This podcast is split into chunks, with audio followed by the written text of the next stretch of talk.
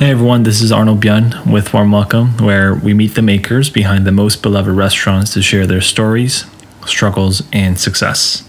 Today we're chatting with Jen, a co owner of Fish Cheeks on Bond Street in the NoHo neighborhood in New York City. Uh, Fish Cheeks is a vibrant restaurant serving contemporary Thai food with a focus on seafood. Uh, Fish Cheeks also is the lean, tender cheek meat that is considered the tastiest part of a fish and quite the delicacy in Thailand.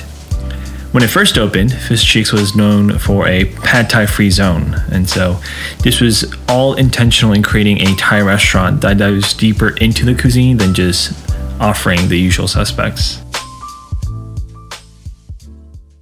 Jen was born in New Jersey and around two years old found herself in thailand. So growing up in bangkok her mother wasn't the greatest cook but her grandma was a great cook. Uh, her dad loved dining out so food was still a constant part of her life. And uh, what I found very fascinating about our conversation, um, especially with Jen, is she's the first operator that I had on the show where we actually tackle outdoor dining and what it's like operating during this time. Uh, a lot of restaurants and restaurateurs that we've had on the show, all of their restaurants are open currently, but I haven't had the opportunity to invite them back. So this episode will be really the first episode where we tackle what it's like to operate uh, outdoor dining.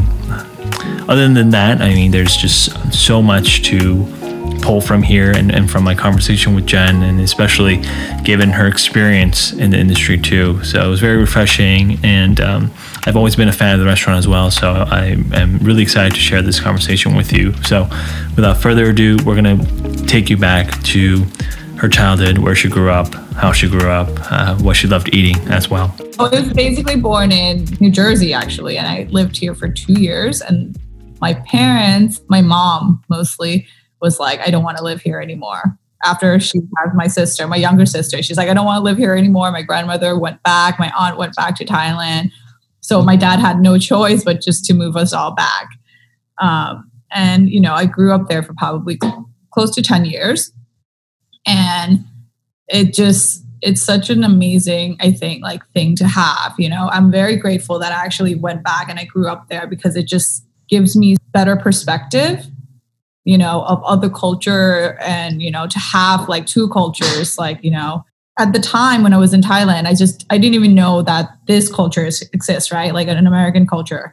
So that's the only thing that I see. But I think that taught me a lot. It gives me a lot of discipline in many ways because, like, the whole, you know, you have to listen to your elder, you have to do certain things, you have to be certain way, all of that. I don't completely agree with all of it, but I am happy and I'm, I am very grateful that I went through all of that you know like that those they're the they instill like certain kind of teaching and certain kind of way of thinking. I'm really grateful for that. I don't know like in thailand it's just like there's just so much food. My mom is not a greatest cook. My my grandmother was a really amazing cook. She was actually like a cafeteria lady. Yeah but she she makes like amazing food like all the time. Like i this is like so like beside the point, but like even for stray cats that she kind of like takes care of, like the neighborhood cats, she would give them like fish and rice like every single day. Yeah, for cats, for like literally stray cats. Like she'll make them like a bowl of like just rice and fish, like mixed together. And I'm like, this just is delicious. Like this is actually like for human. like I this. Most of my like love for food is from my dad he's like the type of person that he doesn't cook, but he likes to eat out all the time. And he will find, you know, like the place where they make the best this or that or certain dishes. Like there's this dish in Thailand called like pak bung phai dang, which is like um it's the Thai watercress, like cooked in an extremely high heat in a wok. And you would think that is like super simple, right?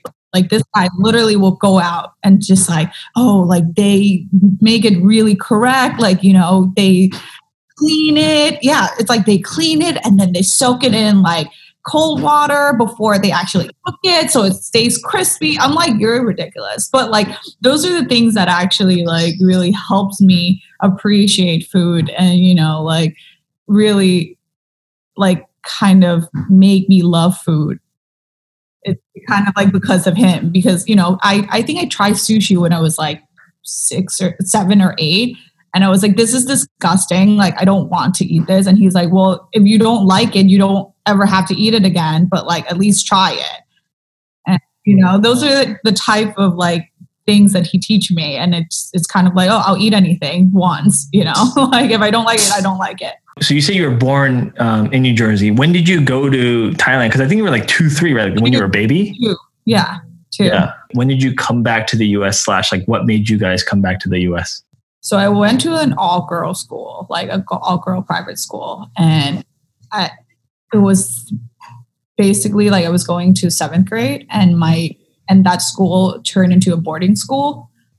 And my dad was like i don't want my my you know my kids to go to boarding school because like, he heard they're like lesbians I, nothing's wrong with that by the way but in his head he's like oh no like and you know since we're us citizens he was just like oh maybe we should just like go there and you know for a couple years and then you can come back so you can learn how to speak english also but then you know three years turn into a lifetime. So I never went back. I see. So around like middle school, you came back to the US. Yeah. And when you came back, did you go back to New Jersey or? No, we went to Hunter Tannersville. Where's that? Upstate New York. Oh, really? Yeah. what, what was that like? I mean, transitioning from like Thailand to that. It was very different. It was very, very different. I mean, I was the only Asian kid there, like me and my sister you guys were like the token Asian kids. Yeah. They were like, oh my God, like who are these like, you know, Asian girls? Where are you from? but they were all they were all very nice, I gotta say. Like that I had a really great experience there. So how did you get involved in the restaurant industry? Like what was your first industry job? I worked in this Thai restaurant actually in Union Square. It was called like Lemongrass Grill. And just like a, you know, summertime, like literally summer job, just wanting to make a few few bucks. And you know, I was like, okay, this this was easy. You know, I was like, oh, this is like very easy, quick money for like you know a couple hours, and I got like a hundred bucks. Like this is great. And I think it was what like I was 16 maybe 16 and that kind of just like turned into like you know, and then I went to this other Thai restaurant because this lady was like, "Oh, you should come work here. They just opened up. I think it's still there. It's called Klong Restaurant. It's like next to Thai Show." So that's where I met my boss, my my former boss, um, and I worked there literally throughout high school and college. No way. Yeah. On St. Mark's Place, right? Yeah, and they expand into other. They have like I think he has I don't even know how many restaurants he has, but he has a lot. So I help him like open other restaurants and I, you know, and I start managing those restaurants like even throughout college. And once, you know, college was, was over, I knew in my heart, I was like, I, I'm not a nine to five person. I can't do that. Like I, to save my life, I can't do that. I just can't. And there was an opportunity because of um, the lady that was a chef at one of the restaurant was like, "Oh, I want to open a restaurant," you know, with one of the manager, and I was like, "Oh, like this is how much money I have. Can I be a part of it?" And they were like, "Yeah, sure." That probably was not the best idea, but like it definitely taught me a lot because I was actually their point of contact for everything because I was the only one that speaks English and actually knows how to like talk to people. like but it didn't end well. But I learned a lot. And then after that, I went um, back to my old boss. He opened up this place called Ember Room uh, on like, uh, what is it, 45th and 9th? And I managed this there for a while. And then it turned into, uh, that restaurant folded, but it turned into Obao, which is like a Thai Vietnamese restaurant. Um, same owner, same owner. And I was with them for probably like four and a half years. As an NYU student who studied hospitality and who was interested in restaurants, I would have never, I would have never guessed that like Klong owner was the owner in Obao. Because for me, Klong uh, uh, as a student was like, oh, like it's like a local St. Mark. I'm sure like some some some you know random Thai person like came over here and opened on St. Mark's Place, and I thought Obao was like uh, a little bit more well funded, right? Because they have a multiple they have multiple locations now. Um, and uh, I want to say on the record, like to be honest, I thought Obao Obao was actually pretty excellent. Like it, they have So they even have like Korean, like LA kalbi at this point. I think they have like Korean uh, barbecue on the menu too. And they have, they have. It's like it's a little bit of everything. It's a little bit of everything. Yeah, you know, you know what they do. Like they, it's almost like you know the whole their their target is that you know they're in a very busy area with a lot of foot traffic, with a lot of offices around. So that's their target right? Like they want to be able to provide a, like a wide array of food so people can just, you know, you can come to this place and have whatever you want, like, you know, kind of like a pan Asian theme situation. And, you know, I think all the dishes are pretty solid. Um, and, you know, and if you look at where Uh, each locations are. One is on like 53rd and Lexington, like next to the lipstick building. One is like on 9th Avenue, like the biz, like Hell's Kitchen is super busy, you know, and another one is like on Water Street, also like FiDi. So they're all like, they put themselves in all the busy busy locations. So that's super intentional from the get go. He wanted to target like a specific demographic, which was like the the office workers. Right, right, right. Uh, okay, that makes sense because I was like, why is it in Water Street and then why is it in Midtown? But if you think about it, it was all it was all there was a, a thought process right. to it. okay. So two things. One, what did you learn just to kind of like backtrack? What did you learn from being involved in, in your first like, you know, opening project as a 22, 23 year, uh, year old? And then I guess the next kind of question would be like, what did you learn from Obao? Things that I learned the most from, you know, from opening the like first restaurant on my own is that like I should probably you know, like get to know my partner a little better. just to start. Just to start. No, I thought I knew them. You know, I thought I knew them in the sense I work with them, right? Right, right. Um, working with someone and actually being involved financially with someone, it's completely different.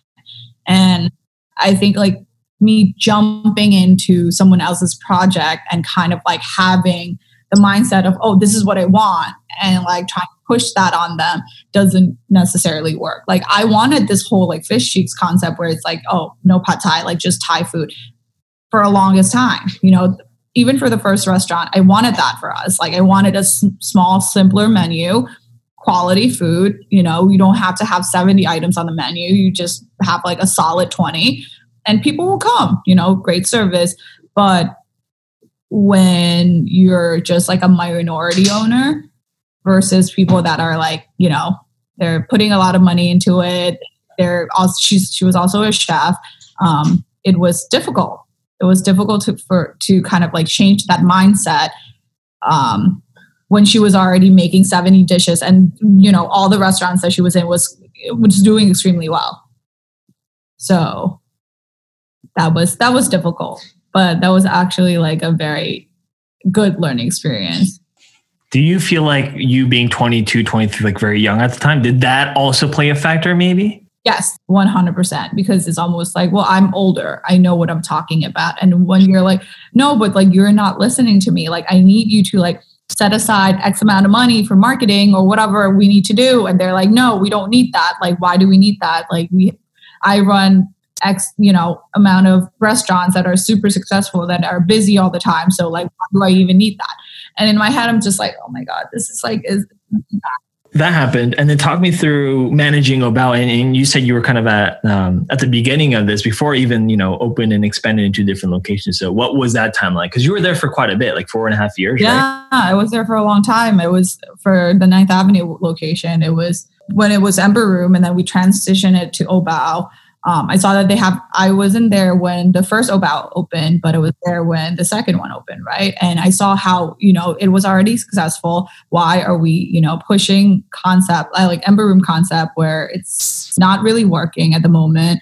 Why are we not just kind of expand on the Obao and just make the Ninth Avenue one into like a uh, like a flagship per se because it's like a, it's a big restaurant and it's three level is done beautifully um, the interior is amazing, so why why why not do that, right?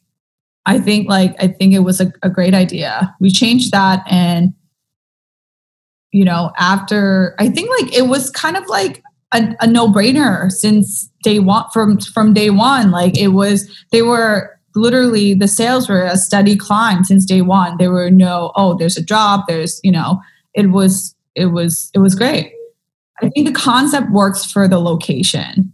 It kind of answers, it fits the location. Like you can't really be anything else other than that in that location. People also don't really want like a Todd English, like Chevy and Kirishai, like in You know what I mean? Like it's not, it doesn't, it doesn't, I don't know, it doesn't mesh well when like the chefs themselves are not there.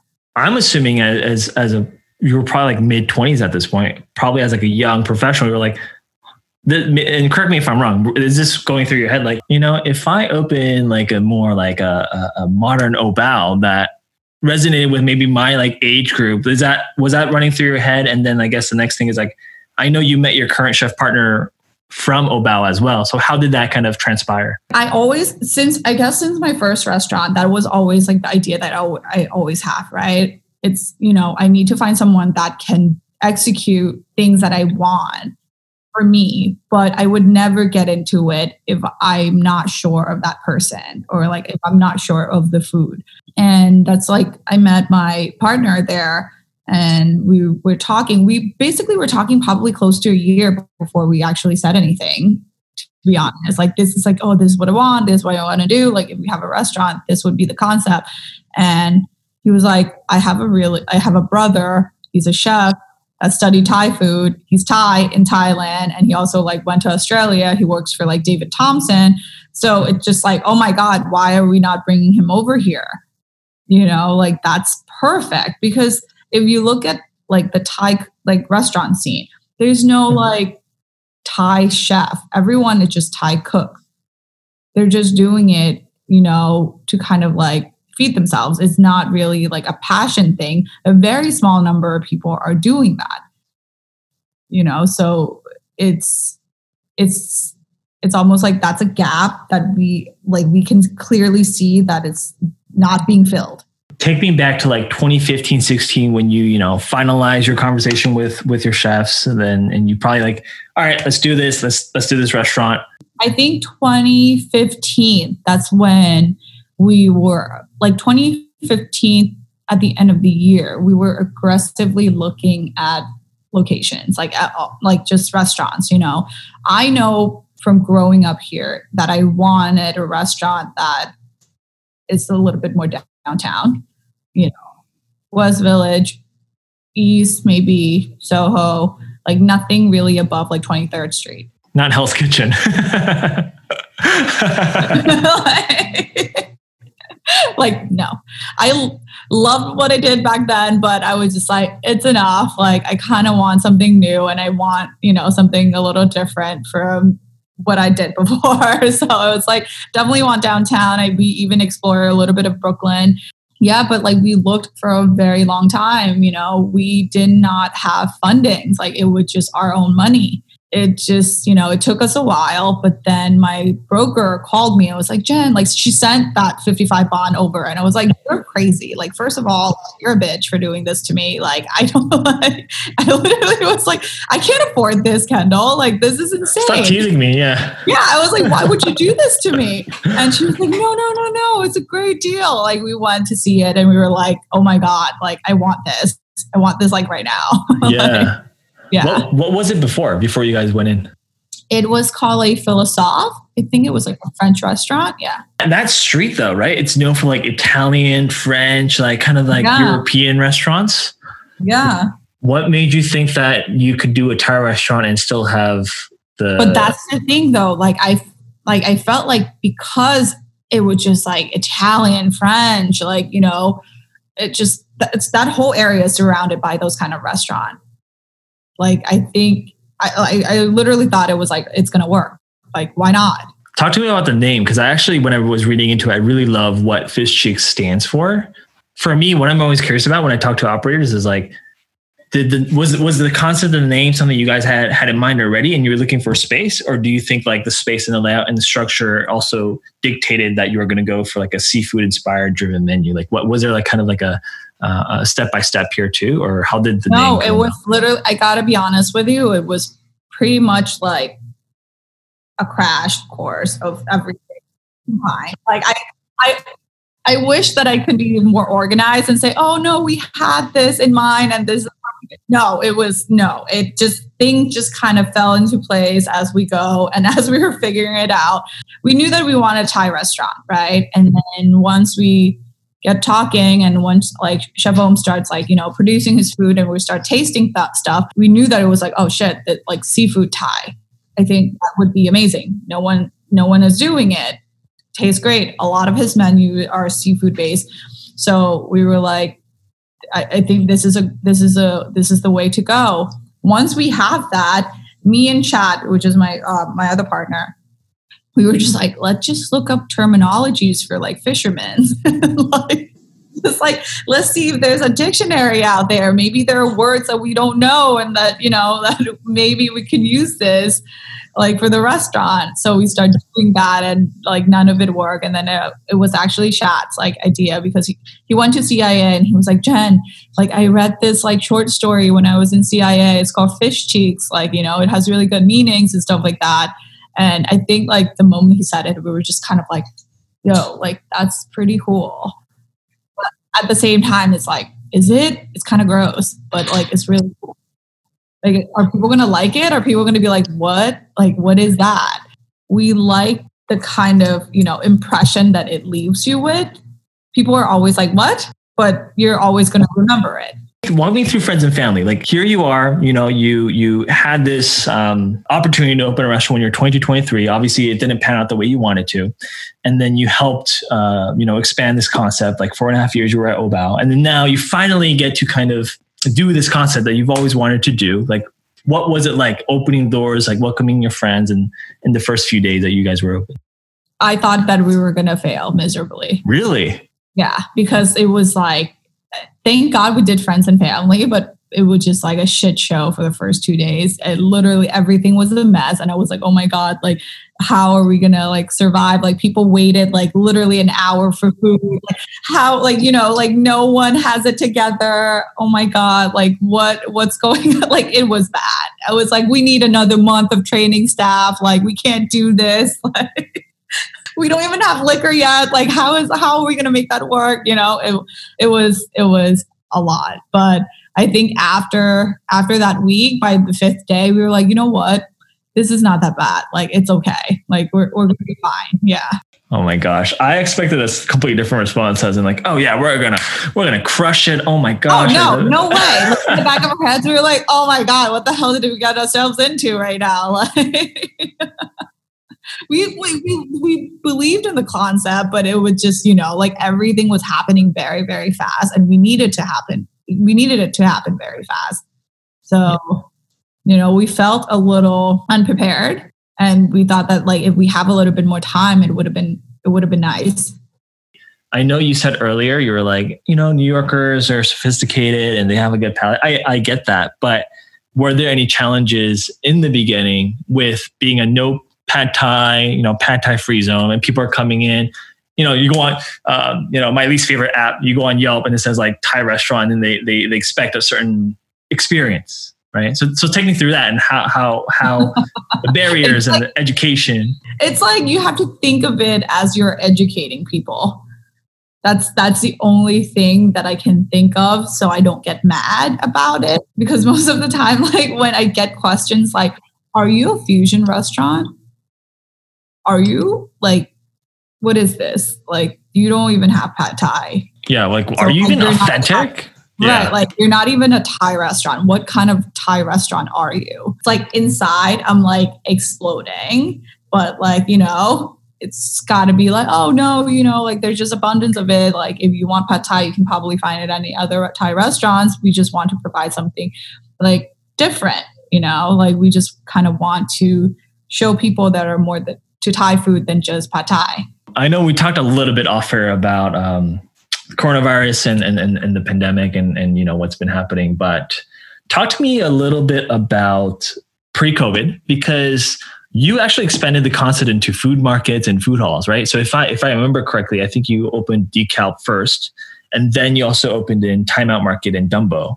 We did. You thought that we were crazy opening fish cheeks in six months. We did Timeout Market in five days. How? Oh, oh wait, wait, okay. how is that a thing? Like, if you order if you order kitchen equipment, it cannot come in like five days. no, no, no. Well, for timeout, it's really good because like they built everything out for you already. Like the equipment's are already there, so it's a plug and play. You just like go in with all the food and like you know your small wares and stuff like that, and and you can cook and you can open right away. But it was crazy.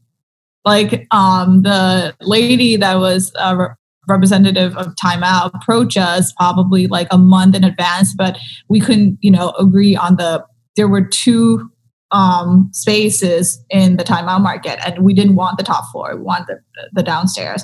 And i guess like someone pulled out last minute. So she was like hey like i know this is really crazy but like if it is possible like at all like would you be willing or you would you want to open one downstairs and we were just like okay, I guess so. I guess we're doing this. it was it was insane. It was insane. but before timeout, you guys have already done kind of the whole food hall market thing yeah. with uh, DeKalb, right? So that obviously helped streamline. What is like the biggest difference for you when you look at kind of the operations? Is it obviously like a smaller menu? Like, are you guys featuring like just kind of a, a few greatest hit menu items, or how, how, how does that work? So we kind of just picked and choose the stuff that we know is our, our top 10 items that we know that it's already selling. And we introduce a couple new items that um, we don't have at Fish Cheeks. It's like it's more individual plates, right? So we know that like for Fish Cheeks menu, it doesn't necessarily work in a timeout market. There's only certain dishes that would work. So we introduced like two more, like just you know another type of fried rice and then like a soup dish with like noodle soup dish. So you have this brick and mortar store on bond street. You have the two food hall concepts. Coronavirus happens right? New york new york's on pause. What's happening now? Like take me through that that weekend that i think we all remember. A lot of stress a lot of anxiety. We didn't know what was going to happen right? But we knew that we we don't want to just jump in to conclusion super fast and just shut everything down. We were listening very closely to the news and to see what what we can do or what we can't do. And you know, coming out from it, it's just kind of like, oh, okay, well, now they don't even want anyone to die, anyone to die now, right? Like just take out and deliveries only.